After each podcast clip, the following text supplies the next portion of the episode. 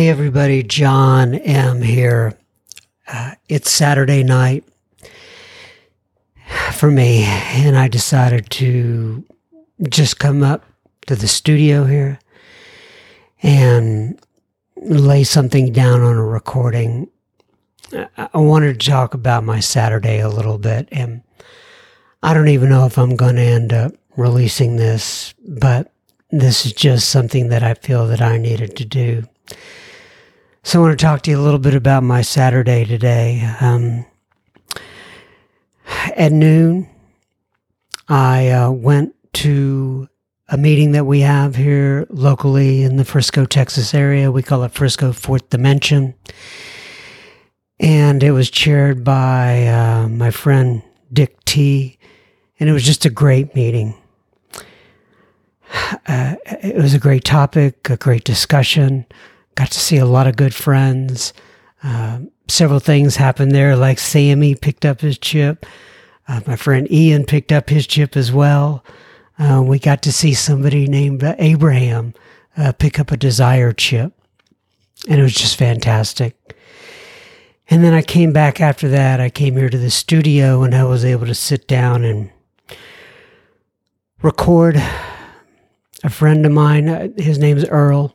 H. He's from California. You'll be hearing some of his uh, uh, episodes coming up here in the near future. And being able to record him was just profound. Uh, he had so many wonderful things to say, and I was just thinking about so much. My mind was just firing off with creative ideas and spiritual ideas after I got off that recording with him.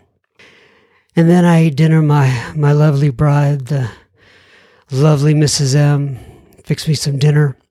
And I ate some, uh, uh, just a, a fantastic dinner that she had made. And then I was able to go out and spend some time with my son.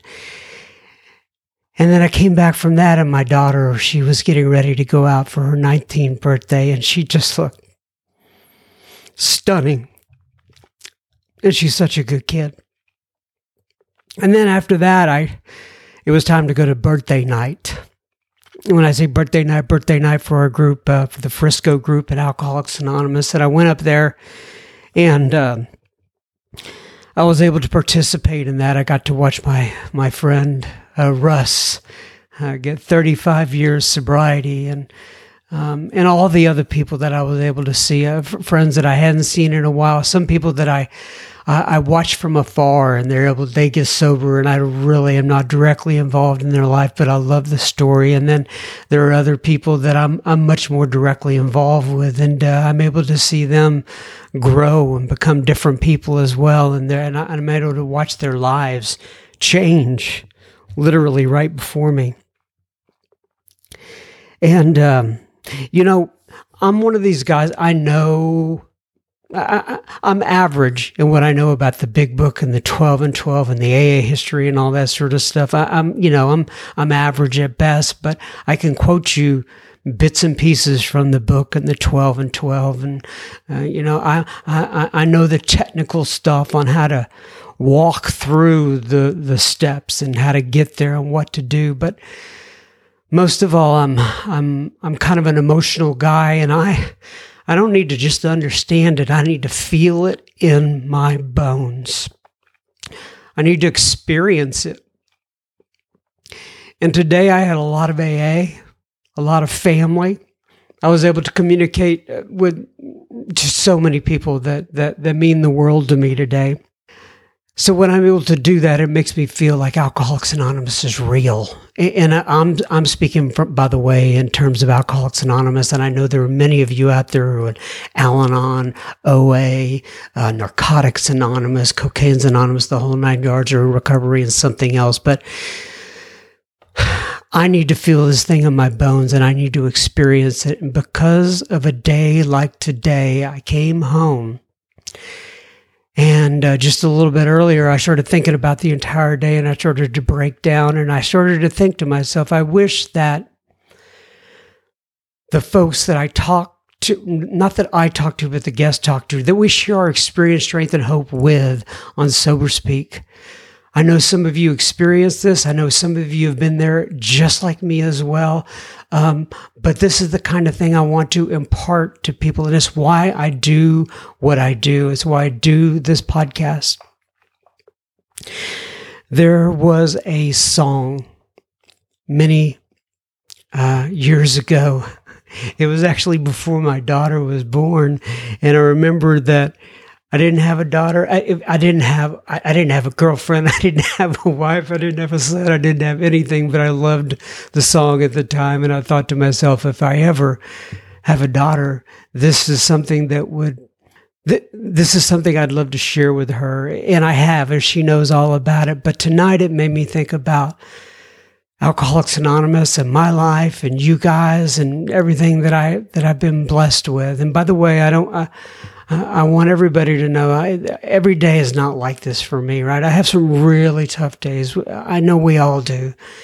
And there are some days that I, I don't wish on anybody. But overall, uh, uh, if you take a snapshot of where my life was when I came into Alcoholics Anonymous and a snapshot of where I am today, something significant happened.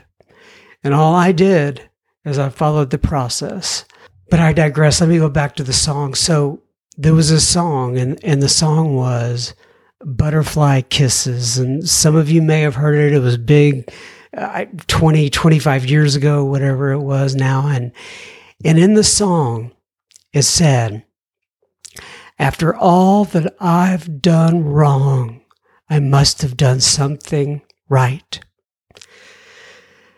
And that's what I started thinking of tonight when I started breaking down before I came up here to, to record this. I, I, I thought to myself, after all that I have done wrong, so much.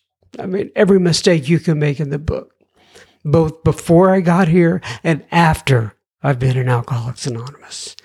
But after all that I've done wrong, I must have done something right because I feel like a blessed man.